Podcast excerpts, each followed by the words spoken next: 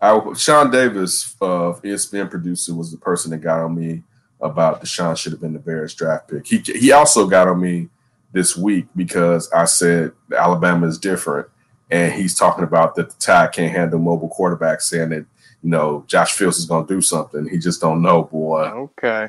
The Tide is Okay. going to put that ass whooping on. Yep, uh, that's what I think. Right, like you, I, I get what you're saying, but that's not that Clemson team from back then. So I'm hate when I have to sit there because that's my Davis brother, it's my cousin, and have to uh, just be like, "Yeah, I told you now. I know you got me once, but you got to relax sometime. You got to relax."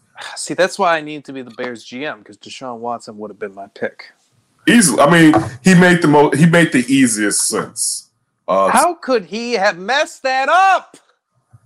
same reason that people got to go into the Capitol building and got escorted out like they were getting off a ride in Six Flags. Two national championship appearances with one victory over arguably the greatest college program of this millennium. That wasn't enough.